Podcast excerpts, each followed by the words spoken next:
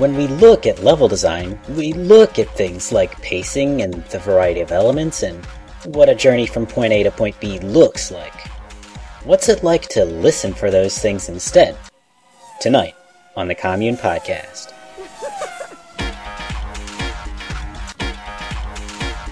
Hello and welcome to the Commune Podcast. This week we are going to be talking about level design in Sound Voyager. I have with me uh, two guests, Adrian and yourself. Adrian, how have you been doing? Been doing pretty good. Just, I still have to start college tomorrow, so looking forward to that. Pretty exciting. I remember in college I had time for Metroid and that was about it. Yourself, how are you doing? Uh, I'm doing alright. I think in college all I did was play video games. Uh, so, Adrian, what games have you been playing? Quite a few. Zelda Second Quest, Zelda 2, Ninja Gaiden, Ys, Oath and Felghana, and, okay, actually that's it. oh, Metroid Fusion, I forgot about that one. Ninja Gaiden, you had mentioned some frustrations about enemy spawning and learning how to cope with that. Uh, I was wondering how you've been doing on that front. Oh, you just have to kind of memorize it, really. I mean, there are specific points where the enemies will spawn in such a way that you're not really going to react to it because they'll spawn over a jump, and by the time you're in the middle of a jump and you see it's there, well, you're pretty screwed. So it's more on like the blind trial and error side of things, and that just memorize it. All right. And uh, yourself, what games have you been playing? Uh, I've been experimenting with flight sims a little bit, um, looking for something that I like. So I found a cool game for Xbox 360 called Birds of Prey. It's actually the sequel to a game. No, sorry. Birds of Steel is the one I'm playing. Birds of Prey is the first one.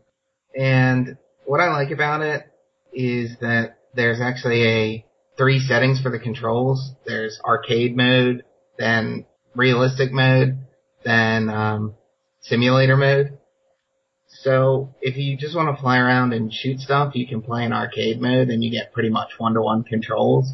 But if you actually, like once you get used to that, that actually gets a little bit boring. So you can step it up to realistic mode and you have to deal with the actual constraints of flying the plane. Like you can't pull up too hard or turn too fast or stuff like that.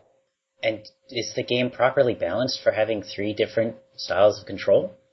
It's more like arcade mode ends up being easy mode. It really isn't particularly difficult to actually shoot stuff down when you can do whatever you want. Okay. Um, the challenge comes in picking turns and stuff uh, that you can actually make. I'm enjoying it. Compared to like Rogue Squadron, which was what started me on this kick, it's almost a totally different experience where Rogue Squadron is a lot more about different kinds of enemies and making you fly through narrow passages and stuff like that. Whereas Of Steel is really all just set in the same type of level, but a slight change, like a slightly different plane you're flying against makes a big difference because your controls are so sensitive. So it's just a lot more satisfying to fly the plane, which I guess is the entire point of a flight simulator. Yeah, I was gonna say that sounds like, is it fair to characterize that as more simmy? Well, definitely. I mean, as I said, the hardest mode is called simulation. I actually even haven't even tried with that because playing in realistic mode is hard enough in and of itself. Okay. Yeah.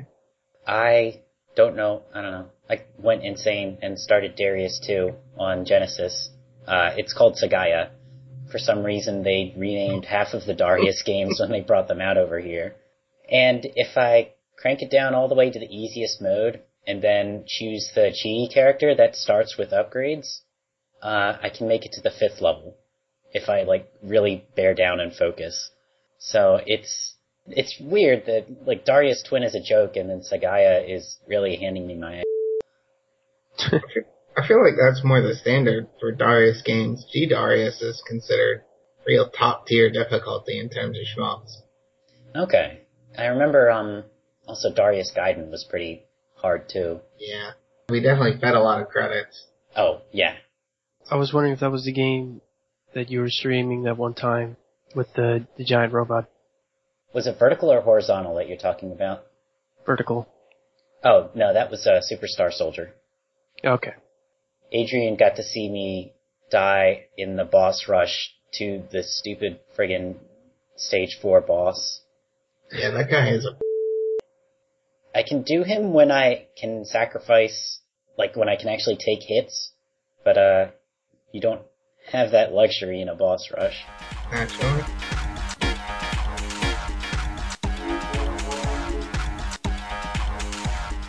First up, Adrian, yourself, and I review the level design from the right half of Sound Voyager Sound Slalom, Sound Cannon, and Sound Picker.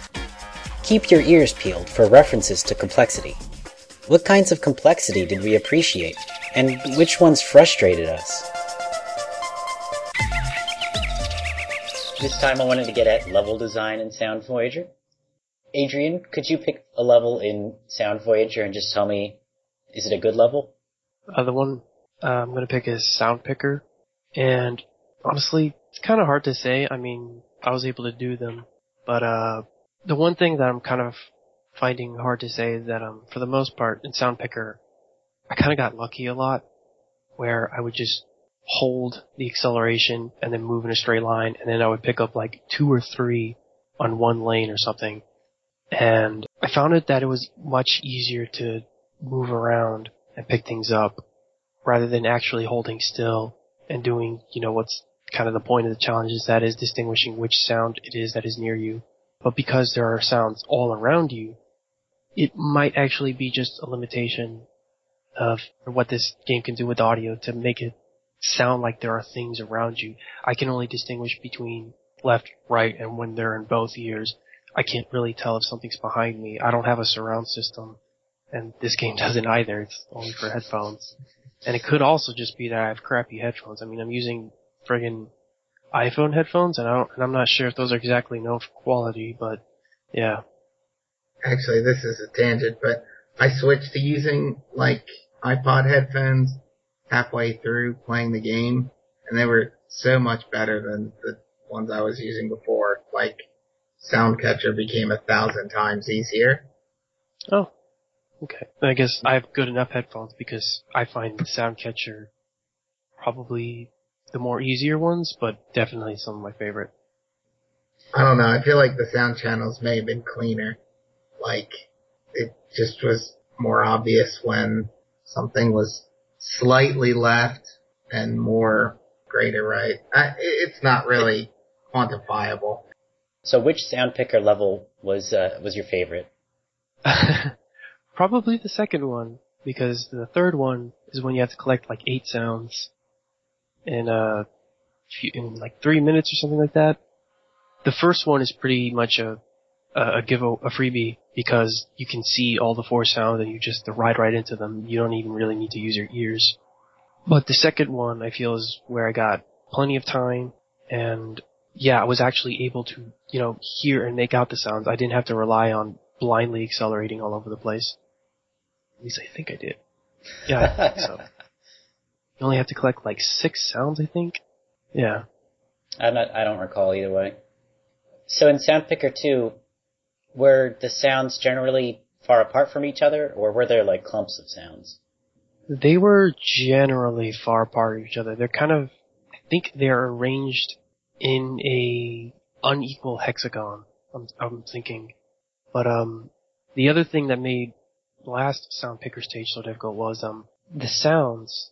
They kind of go to a beat, and each individual object that you have to pick up goes off with that beat. Which and but the thing is, these are like quick. These are really really quick beats. These aren't whole notes or half notes. They're like quarter notes or something. I'm not good with music, so I can't even tell what notes they are. But but the point is, their duration was not that long. And when you had to wait out the specific sound that you were looking for, which you kind of need time to get, I would find myself timing out a lot on the third level. And that's why it was almost, it was actually just easier to just speed through the level. And then hear which one sounds like, oh, that one sounds really close. I better like keep rotating around until, and then listen to the music enough until I can run right into it. Or just drive around in a circle enough until I get it. So when there were a lot of sounds in Sound Picker 3, it was hard to maintain that level of concentration where you could pick out a single sound and just sit on it. Yeah. And it's not like each of the eight pickers had their own distinct sound. In other words, yeah, it was like playing notes to music, but it's like imagine having four people playing one instrument and four people playing the other instrument, but the thing is their beats, the only difference between the beats is where they are on the note sheet, but not necessarily the sound or the volume, not necessarily what sound they make or what uh, pitch they have. They sound exactly the same, and that was another reason why being able to pick out the sounds. Yeah, that's hey, that's why it's called picker. Huh? Being able to pick out the sounds was a lot more difficult. I thought of it as like uh, you're in a field and you're picking up like fruit growing out or something. I think the game uh, conveyed an overall strong farm image, which wasn't really what you would expect. Sound cock. Uh, Oh yeah. and then there's a the farm sound uh, catcher stage. I think that was like Rain Race Dub. No, that's the storm one. That has a counted though, doesn't it? It might, but there's one that is all farm sounds. Oh, it's the one after Rain Race Dub. I don't remember what it's called. Okay. So Adrian, do you think the level would have been better if sounds had been different instruments? It definitely would have been more manageable. Would it have been better? You know, I'm not sure because I'm, I don't know if it would still be susceptible to that same strategy of, you know, me just roaming all over the place until I found, until I stumble a few by accident Okay. or get one that's close to my ears. But it would definitely be more manageable to where I don't have to do that. So you're saying that an easier version of a level you don't like isn't really any better than a hard version of a level you don't like? Uh, not quite. Um, the easier version of a level I don't, I actually do like Sound Picker. Like Sound Picker 2 is the one I do like. Sound Picker 3 is where I think it might go a bit on the side of too hard. Right. Like the durations of the notes and the distinctness of the notes, I think are two factors at play in the challenge that, if changed a bit, might actually be more fun. But that doesn't exist, so I can't actually play it. I can only play it in my mind. It also sounded like you were talking about proximity of sound, where in Sound Picker 3, sounds were kind of clumped together to the point where uh, if there was more distance, you could ignore the quiet ones more easily. Yeah, the amplitude's the only thing you really have going for distance. Like if it sounds quiet, it's far away. Even if it is, if you you can hear it on both left and right headphones equally. Whereas when it's close, it sounds loud in both headphones. But um, proximity. Actually, can you ask the question again?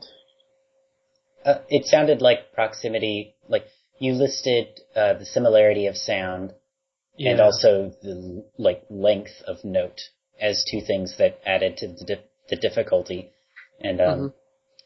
I think implicit in what you were talking about before was also the proximity between sounds. Yeah. Yeah, and also it, it also plays a part into why the challenge uh, could have been cheesed out because you could accelerate through and accidentally pick up two or three without necessarily meaning to. Yeah, uh, I had the opposite experience where I still can't beat Sound Picker 3 and like sometimes I'll just get frustrated and run wherever and at that point I just don't get anything. so yourself, can you pick a level from Sound Voyager and tell me if you liked it or not? Uh, so Sound Cannon 3 was the level I had in mind. Sound Cannon is the one where you have to rotate to face uh, something that's coming towards you, a sound that's coming towards you, and then shoot it. So, uh, I was not a big fan of Sound Cannon 3. It took me about an hour and a half to beat, Oh my god. and it also had that really annoying, like, tiger or lion growl or something like that that, that's the worst sound ever. So, I was trying to play the stage pretty legitimately at first, like, I would only shoot when I thought I had the shot, and that did not work for me. No, I pretty quickly devolved to mashing the A button. Yeah, blind fire, spray and pray. so in Sound Cannon 3, sounds were far apart, right? There's only one sound at a time in sound, in all of the sound cannon levels. So you only have to pick out the location of one at a time. And their um, distance varies. They move towards you, so they gradually get louder the same way as sounds in the entire game do. But they may start at different distances from you. Like some of them, like the first sound in that level, for instance, starts really close to you, so you have to find it right away. But then I think it's the third one is really far away, and it means you have a lot of time to shoot it, but it also is just way harder to shoot it when it's far away. Yeah, that is a little frustrating. If I recall correctly, also, in Sound Cannon 3, the growling is not consistent. Well, I mean, it's not uh, always present, right? Right. So that's something that the game uses a lot to make stages more difficult. So the growl is, it's actually a two part sound. There's like a growl and then a roar, you might say. And then there'll be like a pause and then another growl and then a roar. And the growl actually gets louder in the window of the sound. And that's one of those things that is like, I think that's the hardest thing to deal with in this entire game is sounds that regardless of position, like even if they're in a constant spot, ascend in volume or descend in volume, because naturally that plays against the volume control that you exert by moving. Oh, that's, yeah, you have, generally volume is an indicator of proximity, but, you know, if I start yelling louder, that doesn't mean I'm actually closer. Right. So, say that you're moving left a bit and the tiger is moving right, but the tiger's noise is getting louder. So it can sound like it's at a consistent volume because your movement is offsetting the increase in the uh, tiger's volume. Wow. I don't know what to do with that. It's like just makes the game really hard.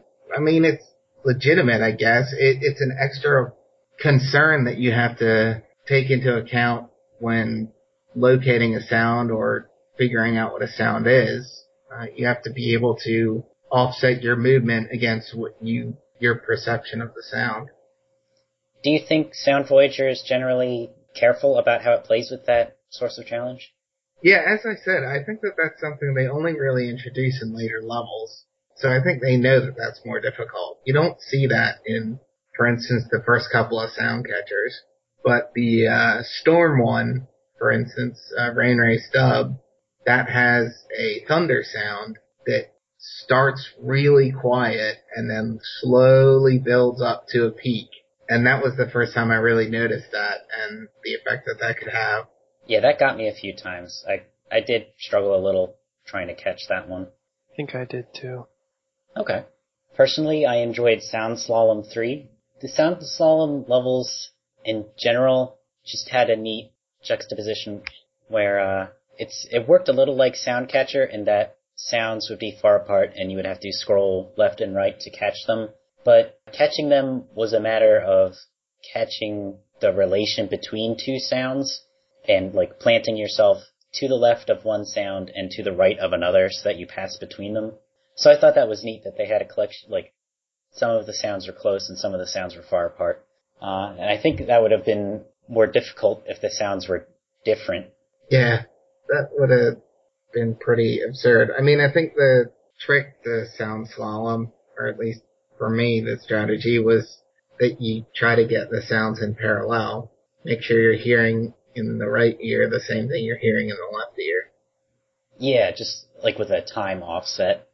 And what I liked about Sound Slalom 3 was that it bought into how I played, I guess, in that in Sound Slalom, I just sort of scrolled around looking for wherever the next sound was.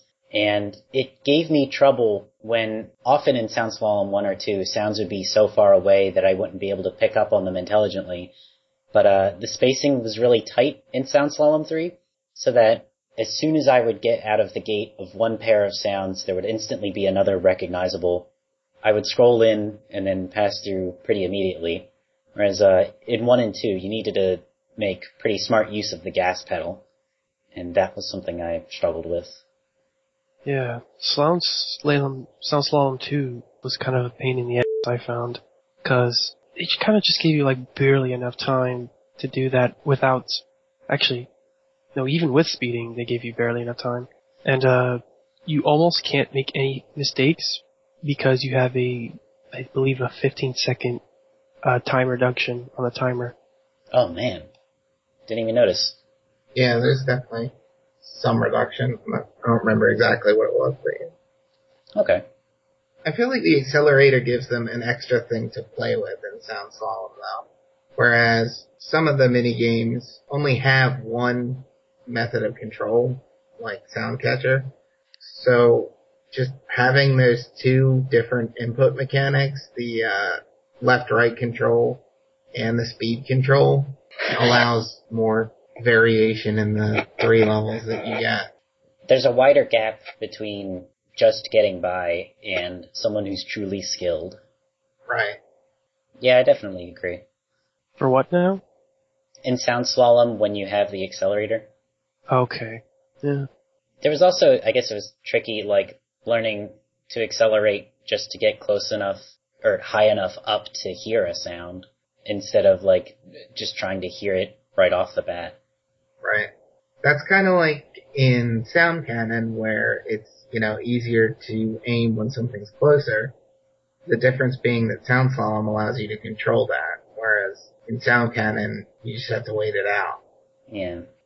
So Adrian, in Sound Picker 2, how does mm-hmm. the structure of sounds change as you progress? Well, it becomes much easier to distinguish the sounds. That is, that is definitely one. Because with less sounds occupying the same sound space, it's easier to make out which one belongs to which point in the music and then where it is. So you can listen to that one sound, ignore the rest, you know, going off right after it, and then just go right for that one. I think that makes sense. If the you start out with like you get the whole network of sounds to begin with, and the fact that you're faced with a network is the source of challenge. So as you untie that network, Mm-hmm. naturally it gets easier. Yeah, there become fewer distractor stimuli, so it's easier to recognize it. That's kind of interesting in that I guess it gives the game more of a puzzle structure than, or a traditional puzzle structure than a traditional action game structure where levels typically get harder as you go on. It's more the effect where as you put more pieces into place, you have less pieces to deal with for each new uh, opening. Yeah. I'd say the only thing that probably balances that out would be time. And that now that you have fewer pieces, it's easier to distinguish them. By the time you reach that point, you probably have less time to, you know, play the normal way, which is uh, centering the sound in your ears and then going for it. Yeah, that's a good point. Huh. I like that. Um, yeah. And across the three levels of Sound Picker, how are the level structures different? Uh, oh my god, I think I might have accidentally said this earlier, but in the first level, you can see them all, and you can pretty much get them all without ever having to actually listen for them. You just use the visuals on the screen. Oh yeah, and you have to collect four for the first stage. By Sound Picker 2, you know, you can't see them anymore, and there are about six of them, and as I said before, they all play notes to a rhythm or to music. And by Sound Picker 3, you have eight sounds scattered about the field, and they're much faster, and their duration is obviously shorter, and that makes it definitely a lot harder. At least if you try to play normally, where you sort of hold and play, move around, hold in place, and listen for the sound you're trying to go for. Yeah. When you put it like that, I kind of want Oculus Rift Sound Voyager. Um, they could put surround sound in your headphones, that'd be great. so yourself in Sound Cannon 3, how does the structure change over the course of the level? Uh, I'm not sure the structure actually does change. I think that because of the way that you're given one sound to shoot at at a time, the only difference is in the spawning point of the sound and its actual approach pattern. The variation is more about the behavior of the individual sound rather than how it relates to other sounds. Right. So did the uh, cat growling move more quickly over the course of the level?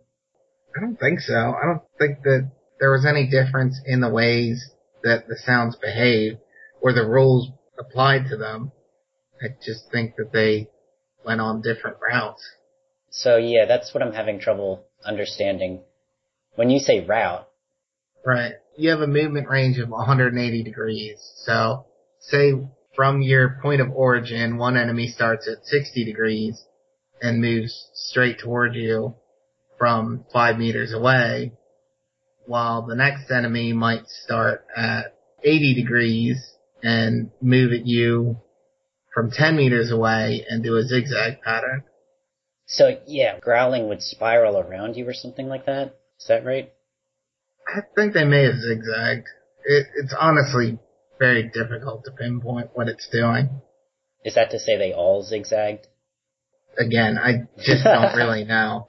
Okay. I think that they all had the capability to move back and forth and did. But what I was saying before is I don't know if they moved in the exact same type of zigzag or one may have zigged longer and uh, zagged shorter.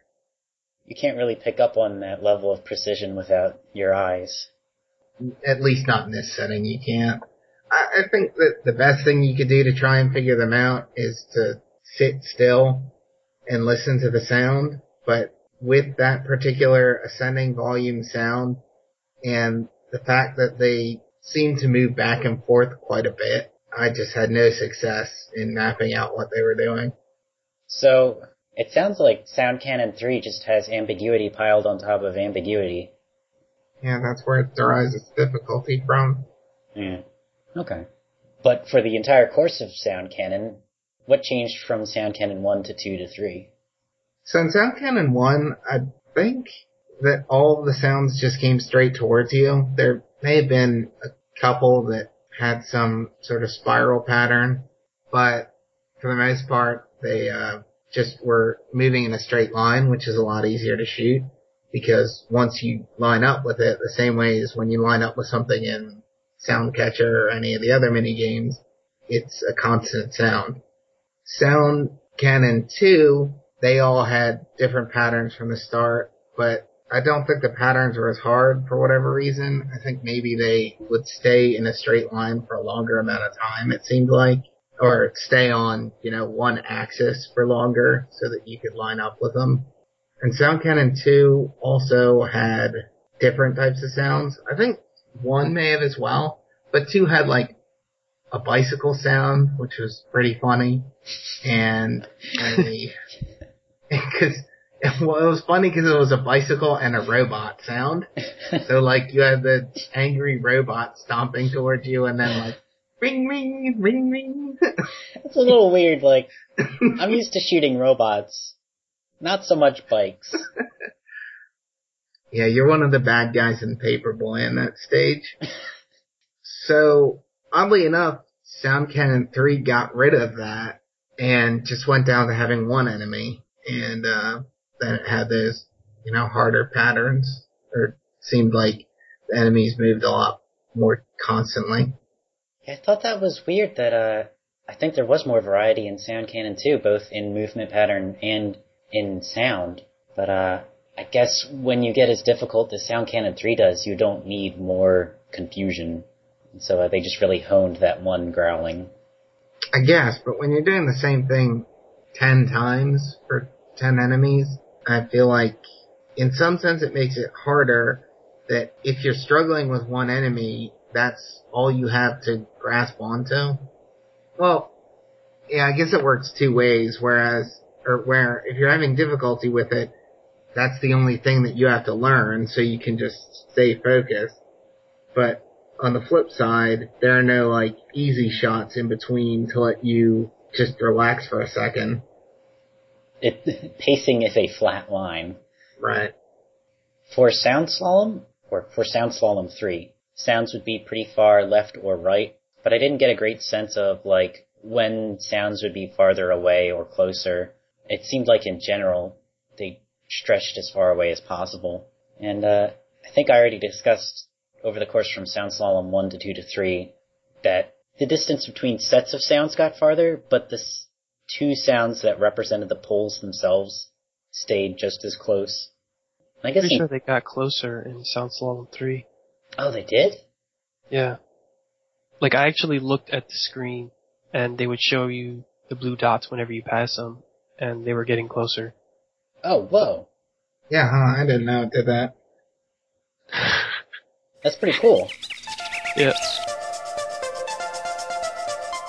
Next, developer CAE Jones details his experiences in developing audio games. He lends insights on design along with plenty of other aspects of audio game development. You can find his games at planetseva.com slash audiogames.htm. That's planetseva.com slash audiogames.htm.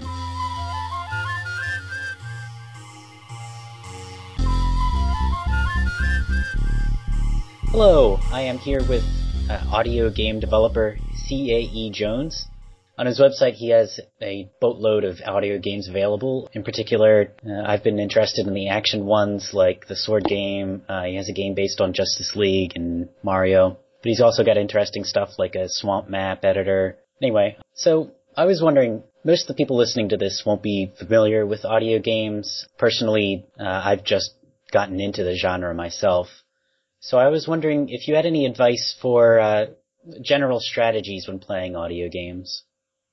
Well, it's um, it's kind of difficult to generalize just because just because I'm coming at it from a completely different angle from what most people would be.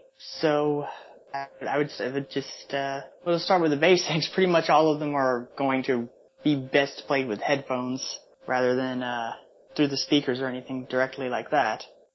Yeah, I, I I guess a good way to uh, get started if you're completely unfamiliar is to eh, try to find something small and simple and see if you can make sense of it. The trouble is, what counts as small and simple for one person might not be quite the same for another. actually on that matter, do you have any recommendations for audio games that might make good starting points? Something small and simple? I would be tempted to suggest Aprone's games. Those were those are from Kaldobsky.com. They're not exactly uh, simple, most of them, but they're pretty straightforward and easy to get into, and a lot of them have some sort of graphics to go with them. Ah, that's interesting because um, I was reading about Swamp, and uh, it was one of the first audio games I had read about having like graphics to accompany it.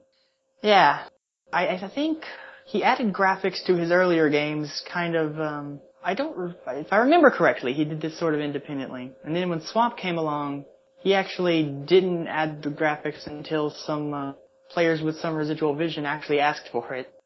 Oh, nice.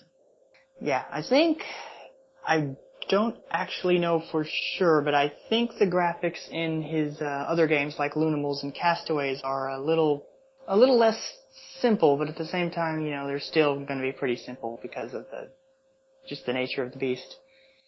Yeah, I think that's only fair. As regards your own audio games, how do you choose the sounds that you use?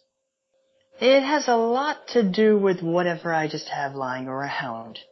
But, um, it also kind of depends, like, if it's something particularly specific, say, like, a, a fan game of a specific franchise, then I'll try to seek out sounds that match that, like, uh, like Mario. I, at some point I went and found a lot of Mario sounds. I think, I think I got all of those from the Mushroom Kingdom. I don't know, this was many years ago actually. But, uh, usually I kind of prefer to make my own sounds, but my, the problem is the uh, sounds I can make on my own are not anywhere near as good as people want them to be.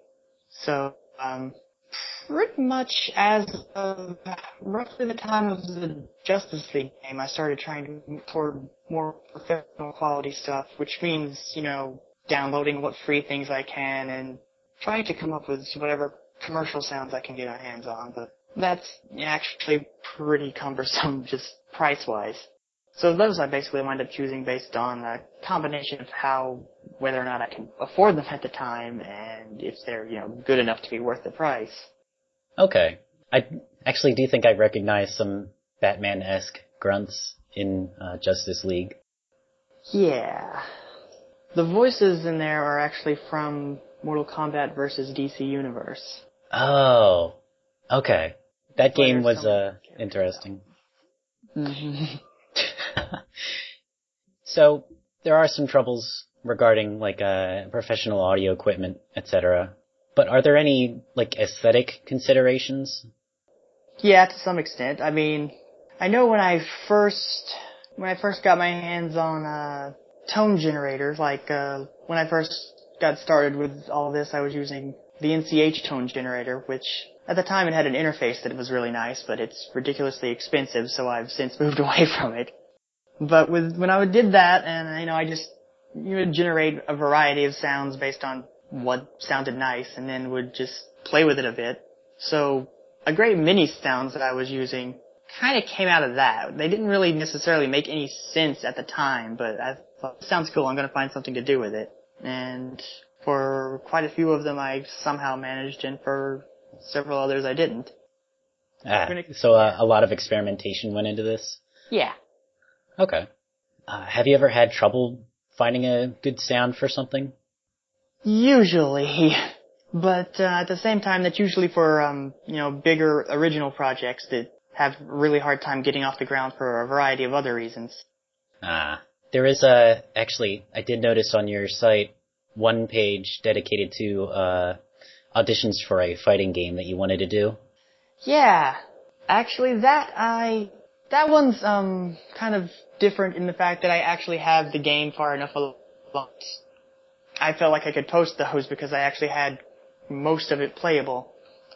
The deal with that is I actually had um, a larger cast of characters than I had voices available for, so I was trying to uh, see if I could get people to um, do recordings for those, but no one ever really did. I'm just going to assume that's because the gameplay's kind of screwy. Ah. I uh I have not sat down and played it myself because I'm not any good at fighting games. Well, yeah. I assume under those conditions that um with uh, this one that would be even more insane, just because of this was actually the first the system used in that anyway is based on the probably I would call it the first real audio game that I made. I mean, I'd been trying to make games before that, but there had always been something of a graphical component. Just, I had been working primarily in JavaScript, so it was easy to, mm, even just using forms or text output, I would have something like that. Like Mario, I've basically been trying to do Mario pretty much within, ever since the second year that I had any programming skill. The fighting game engine is something I made when I finally decided, you know what, I'm I, I just want to make something that I can play first and foremost, and then I will set it up for everyone else afterward. And in this case, that uh, didn't wind up quite so easy as I thought, so most people have a very hard time with that specific engine. Ah, it's uh takes a lot of experimentation to find that sweet spot. Oh yeah, for me anyway. when you design levels in your games, do you have a goal, like a theme in mind or some principle of design? Usually. Sometimes it can kind of evolve as the project develops. But um, usually I'll come up with something for the game in particular, but sort of like with the fighting game engine there, I'll usually come up with something not intended for a specific game necessarily so much as just coming up with some sort of programming idea. Like, if you were to look at the source code for my games, there would be pretty consistently, it's just, um, there's always going to be some unnecessary bit manipulation going on in the background. If you were to ask someone to look at it, they would say it looked ridiculously convoluted and unnecessary. Usually try to obfuscate this if it's not, you know, too important that I manipulate them directly. But, for example, in Mario, the, the way the map system is designed is well, it would take a while to explain, but it's kind of counterintuitive. So, um, what I usually wind up doing is I kind of something like that and then I'll build on top of it. That isn't necessarily how I plan to start out, that's just usually the way things kind of get done. Okay, so a lot of it is, uh, just finding the best way forward as you go along? Yeah, more or less. I guess what it really comes down to is what's the most fun to work with on a programming level which isn't necessarily going to be the most efficient in terms of what I wanted the end result to look like. For example, in Mario, the way the jumping works is very different than it would be in the uh, in the original NES game. Okay. When you say that, do you mean like uh, the physics of it, or uh, some like a more base level programming how it works? Uh, in uh, in the Mario audio game, that you uh, kind of the whole variation on how you get your arcs is completely different from the way it was like in the NES version. Like in the NES version, you have you know your running jumps and uh, things like that. You have like uh, was it like three or four different uh, arcs you can do. With uh, this one, it's more like um, the way it works is kind of hard to to get a specific. I I think I probably could have made it work more similarly if I had uh, uh, if I had tried harder to do so. But uh, the way it works now, you pretty much have to um, you get an extra jump height at the uh, cost of not really being able to move very far vertically and horizontally simultaneously. So you kind of have to, uh, yeah, you kind of have to move up and then move right or left or whatever direction. Okay, you have to find a balance between uh, how far forward and how far up you want to move. Yeah. Okay. Those are some of the subtleties that I have trouble picking up on while playing, and uh, I'm still replaying and trying to get into the groove there. So, in particular, uh, two of your games, well, at least two, uh, were inspired by in- existing games. There's Mario and then there's Sonic. And uh, I was wondering what in particular inspired you to make audio game versions of those. Well, I um I used to be able to see a lot better. I I was always uh, legally blind, but I could see well enough to play Mario. That was pretty much the extent of the quality of my vision. And uh when things got worse, Mario was actually the first one to go just because he's so dang small. And then actually the first time I really noticed it was uh I was playing Super Mario 3 on the Super Nintendo where they uh two where everything's you know vaguely desert themed. The the background they actually changed it in the Super Nintendo version so that it was more orangish, and the contrast was just horrible, and I couldn't see anything anymore, and it was just frustrating as all heck. So I went to um, I basically got good enough at programming. Trying something Mario-esque was pretty much one of the first things I was doing. It's just like I just wanted to play it again. That's pretty cool. That uh, it was a way of reliving that nostalgia and getting back to that game that you enjoyed. Yeah. What was the hardest part uh, making an audio game out of Mario? Really, the hardest part was just figuring out how to make it accessible in the first place. It's, uh, I mean, in hindsight, it looks like it should have been pretty simple to do the, the way I did, but when I first started on it, I actually had no idea what to do. Like, my first few tries, like I said, were in JavaScript, so I was using, uh, I was using actually buttons for the outputs. I had just like a huge stack of buttons that went way across the screen. And so everything was all text based and I could get a screen reader to read that. It was a lot more cumbersome than, um, than it really should have been just because of the way screen reader navigation works and you had to know what all the symbols meant, etc. But, uh, yeah, when I, when I wound up trying to do it as a straight up audio game, uh, all I could really think of was, um, was to do what I call the accessible camera, which I don't really like that name anymore, and I'm actually kind of, um, kind of trying to move away from the concept, or at least, at least change it a bit, because it feels like it's, um, well, you, you can tell I'm trying to recreate more of a mainstream type feel, and, uh, blatant accessibility features just kind of clash with that. It's I mean, there has to be a balance between what you can do in audio and uh, what kind of fits the theme. But at the time, I, I, was focused more on getting it playable than on fitting that uh, deal. So, um, first thing I could think of was the accessible camera, where you kind of uh, sort of move a cursor around block by block, and it makes a sound to indicate what's there.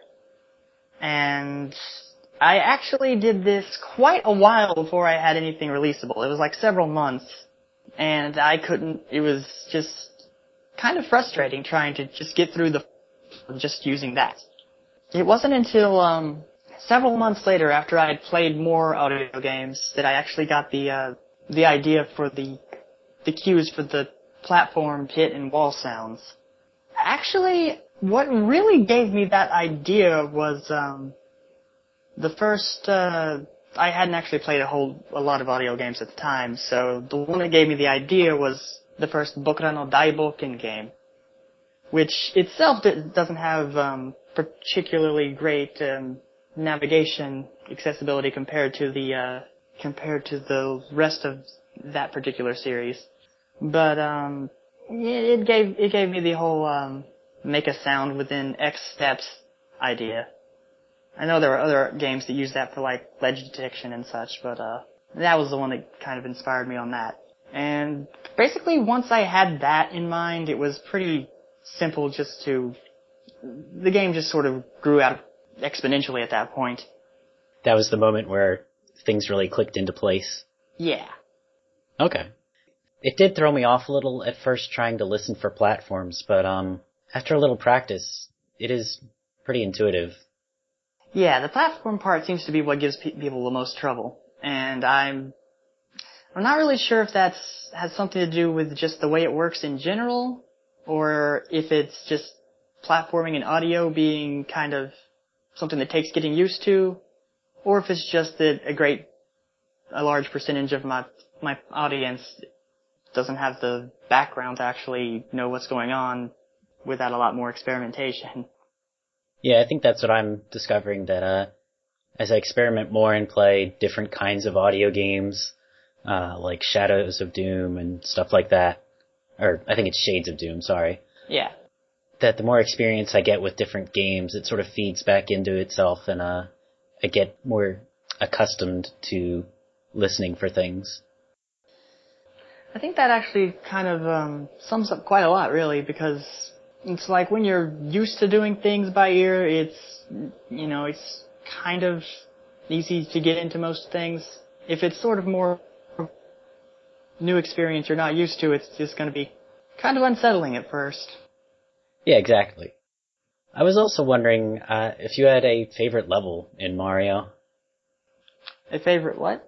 A favorite level in your version of Mario. You know, um, based on comments I've uh, come across in uh, various places, I have to wonder if I'm going against the norm when I say I was always pretty fond of the water levels. but um, I don't really know that anything sticks out particularly in my version. I know in the original I was pretty fond of 3-1 for some unknown reason. Actually, it might have just been the uh, the color scheme. I'm not sure. but uh, I know that in my version I haven't actually managed to beat the whole game.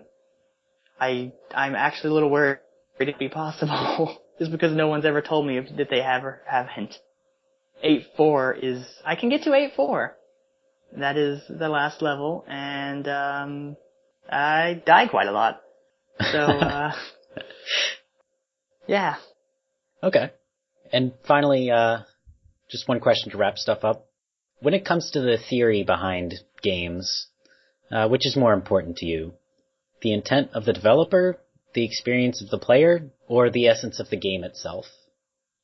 Well, I think um, it's well, it's it's come across pretty clearly to me ever since I've actually started, you know, releasing audio games that the experience of the player is extremely important because, um, yeah, I can have all the intent I want in everything I do, and if it still isn't quite the same for everyone else, then it doesn't really matter to anyone but me. I see. So it's a matter of uh, being able to communicate your ideas through that media. Yeah. Okay. Thanks for joining me and talking about your audio games and audio game experiences. Um, Thanks for having me. Yeah.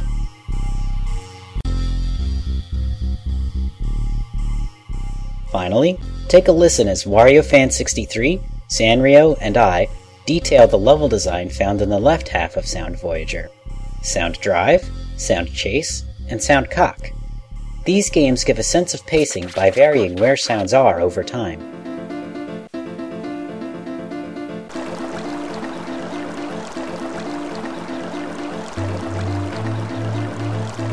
So Sanrio, I wanted to ask, do you enjoy Sound Chase 1? Not really. Keeping track of two things uh, was just too confusing. Yeah, it's hard to split up your attention like that. I can see how that might get in the way. Yeah.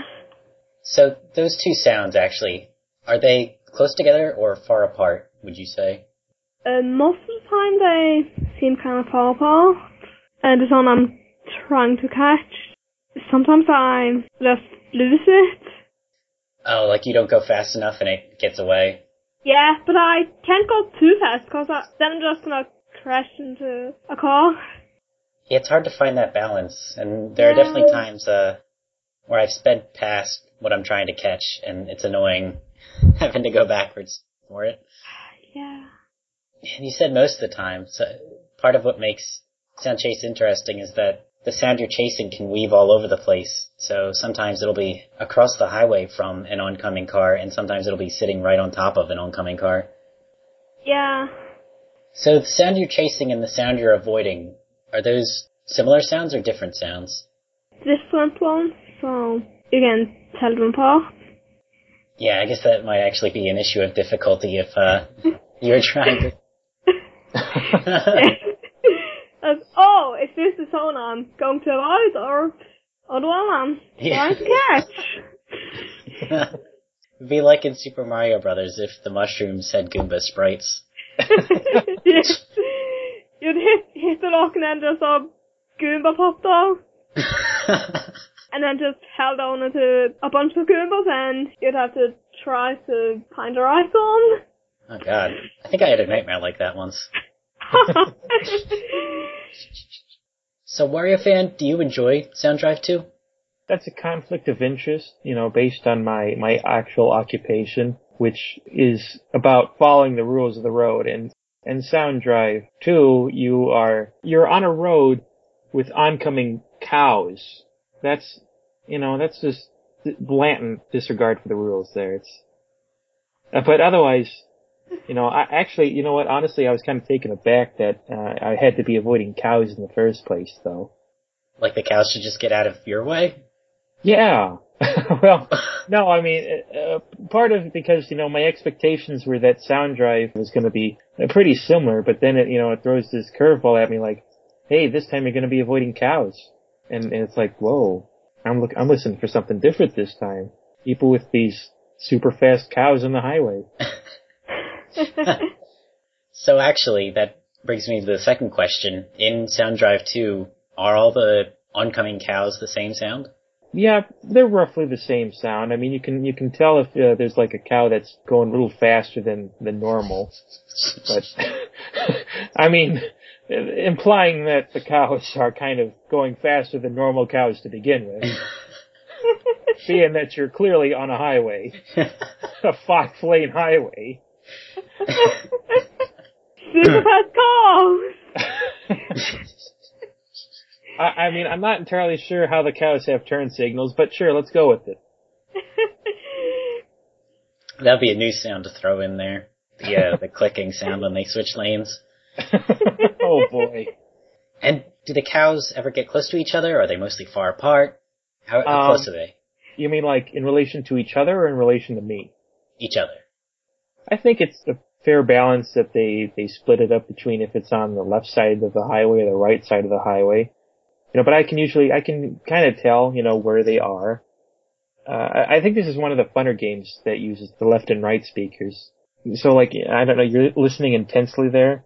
And you know, if you hear something on the right side, I just shift lanes all the way completely to the other end on the left side and just, you know, I can completely just drive off in silence, avoid any accidents.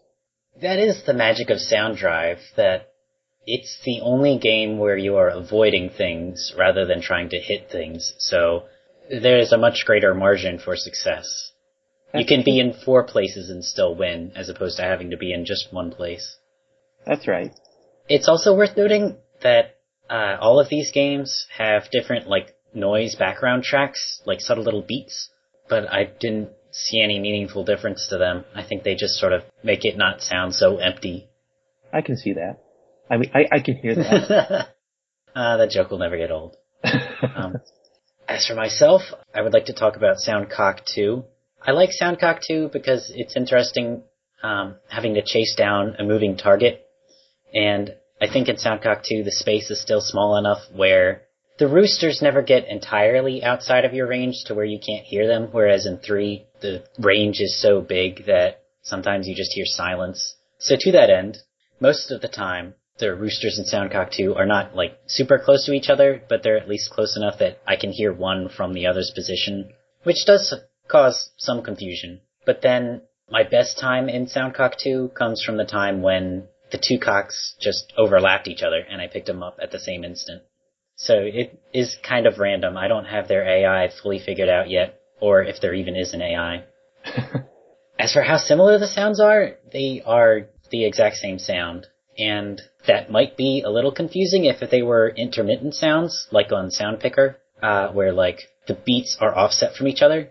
But in Soundcock, all of the sounds are very persistent, just like this constant gobbling. So it's easy to keep keep them consistently separated in my brain.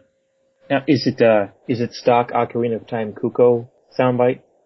Actually, that I mean, it's pretty much the same thing. I'd have to listen back, but uh. now, now uh, with with Soundcock, I, I'm guessing that the the sound is the same between all the variations of the levels. yes. So it, you're always chasing roosters. It's not, you know, hey, here's some dogs or something to chase down. No, which is which is weird because most of the mini games find variation in the different sounds you have to interact with. I guess some the other notable game like that is Sound Slalom, where I'm pretty sure the sounds are always the same that you're interacting with. That's true. Yeah. It's one hell of a ski slope. That that might be interesting, trying to ski while hearing the uh, slaloms. I'm skiing blind. I can hear the slaloms. They speak to me. So, um, moving on to trends established by series of sounds. Sanrio, how does the structure change over the course of Sound Chase 1? Well, the thing I noticed uh, at first I had to just uh, chase the sound and the sound trying to catch, and then I'd have to talk more um, avoiding stuff, and then suddenly the sound appeared behind me and disappeared somewhere, and yeah, it's a confusing game. Yeah, that is something where you can approach the stage at different speeds, and so it's not entirely like uh there is some level of variability to where your position will be relative to the oncoming traffic. You can't rely on it always being the same. Mhm. Uh, I guess unless you hold down the A button the whole time because you're really confident. And Wario fan, how does the structure change over the course of Sound Drive 2? I guess there's not a whole lot of uh, change I can really say, except maybe the, uh, I mean, the rate at which uh, the cows come at you go faster and faster. Oh, they start out slower and they get faster? I, I'd say so, yeah. I, I don't think it's too overwhelming, but I I think it, it definitely is a little. Uh, there, there's certainly some some fast ones in there, Okay. That's but otherwise, I I think it generally follows the same pattern of, you know, it's moving from left or right or middle, and they don't they don't try and throw at you. Hey, it's gonna go at the far right, then the almost right, and then the far right again, and so I don't know. It's kind of uh, kind of consistent with uh, the placement, I guess, throughout. You mean like consistently varied? Like they would never just lump them all in one place? Yeah, yeah. There, there's not like uh, uh, a conga line of cows. Unfortunately. So how is Sound Drive 2 structured differently than Sound Drive 1 and 3? well, for one, the cows. and, um, I guess, like I said before, it's it's pretty consistent with the the way the the sounds approach you for the most part. They just generally shake up what kind of sounds are coming at you. So, in, in like in Sound Drive One, you're a car driving into oncoming traffic. In Sound Drive 2, you're a car driving into oncoming cows. And in Sound Drive 3, you're a car driving into oncoming pedestrians. So does that impact the challenge at all, or uh, is it different listening for cars than pedestrians? The tactics don't really change, but I mean, it's, it's certainly, uh, keeps things varied as, if I could say anything about it. I mean, if there's any difference between like the way they, they throw the, the cows and the people at you, I, I haven't really noticed it. It's just sort of the same sort of, you know, I mean, they're gonna go all over with sound. You just gotta make sure you're not running into them. Yeah, the key difference is adjusting your ears to pick up on whatever new sound. Right, yeah. Okay. As for Soundcock, over the course of one play of Soundcock, uh, the structure changes with each rooster that you pick up because there are going to be fewer sounds. Uh, so it's going to be a little cleaner. As for over the course uh, from Soundcock 1 to Soundcock 3, I think I mentioned earlier that the rooms get bigger, but also you get more roosters, so that it's easier to lose track of one and then it just sits in a corner uh, without me noticing it. So that introduces a level of challenge. Did anyone have any other thoughts on Sound Voyager level design? I, I just really like that level select. uh, I'm still stuck on the options. I don't know. I just think the whole thing is unique, you know? Yeah. But like the way your, your progression is, like, you know, it's, it's all based on, on, you know, just what you do with, with Soundcatcher, or Sound Voyager. It's, uh, Super Mario World. It, it's literally Super Mario World. I, I'd say so. Yeah, I'm, I'm, I'm waiting for the, uh, the yellow switch sound. Man, this game doesn't even have a yellow switch palace. what kind of game doesn't have that? That's not I wonder game. that all the time. There's a yellow switch palace lacking excuse for a game. wow, those are harsh words. That means you better make sure you put like two yellow switch palaces in your game, Sanrio. Yeah? oh.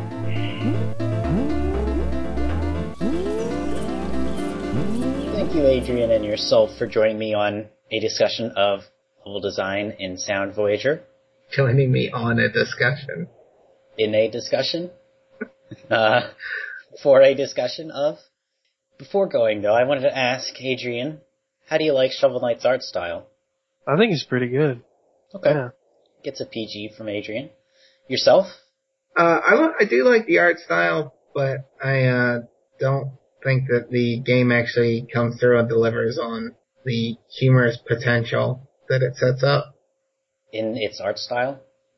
Yeah, like, you've got a knight with a helicopter for a head, but then, like, the character is that he's, um, a good sword fighter. What? so it's like the the guy writing the script and the guy writing the graphics are sitting in different rooms. I don't know, I mean, you could say it's going for some kind of irony thing where everything looks really silly, but then is played straight.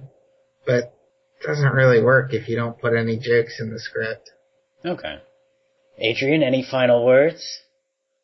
Uh, aside from the bit on Amplitude, um, pretty short podcast. I mean, I feel like, yeah, because of the way Sound Voyager is, and I think I mentioned this last week too, I feel like there wasn't much that I can really say outside of, you know, what we said today because of, you know, how it's uh, pretty raw in skill. Ah, I think we said a lot more this week than last week. Yeah. But I mean, it's only been what, like an hour? Not even. Well, and we've already almost, uh, said all we could about this game.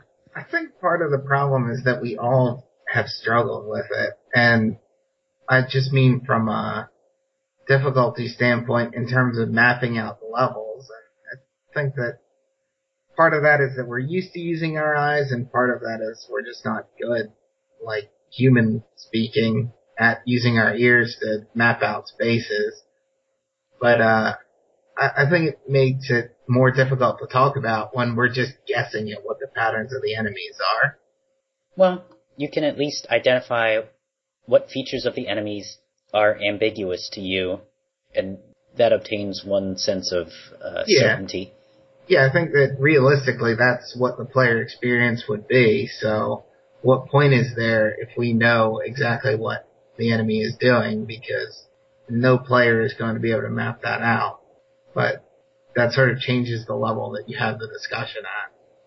Yeah. the level design of the discussion. Yeah. Uh, Yourself, Agreed. any other final words? Uh, I had something, then I lost it when we had that. When I just said something else. Hmm. It was like, um, Was it on Soundcatcher? on. Uh, uh, no, I got nothing. All right. Well, thank both of you. Oh wait, I had an idea. Oh, ah, I remember what it was. You still recording? yes. It was that uh, maybe for this podcast, since we had many absentees, instead of trying to edit in a different segment with them, you should have them do a commentary track for the podcast. You know, they listen to it and then say what, you know, like how DVDs have, where like the director will have a commentary track on the movie, so they can listen to the podcast and be like, "Oh, what is Golem talking about here?" you know, stuff like that. Oh god, I'm afraid I'm gonna do that to myself. What was I smoking back then? Yeah, exactly. Uh, And that would be burgers, like- as I recall. It'll be an extra feature. Well, that's a pretty. We'll have to send that to R and D. As long as Wario fan is R&D, that's fine. All right, later.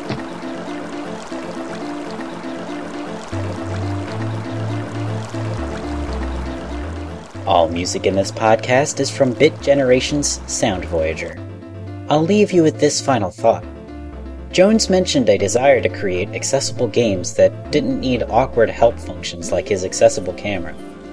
As audio games find their own voice, how far will they part from visual games? Will new trends appear that highlight the unique advantages of audio games? If you have any comments or questions, please email vgcommune at gmail.com.